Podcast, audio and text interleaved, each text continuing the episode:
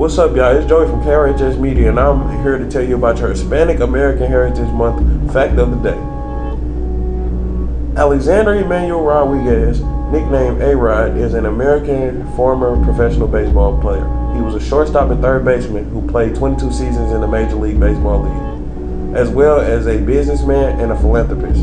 He earned a total of $441.3 million over his MLB career, the most in the history of the sport.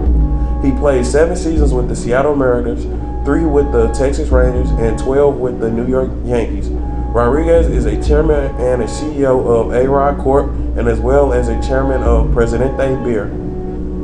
And thank you. This was Joey, and I'm here with your Hispanic American Heritage Fact of the Day.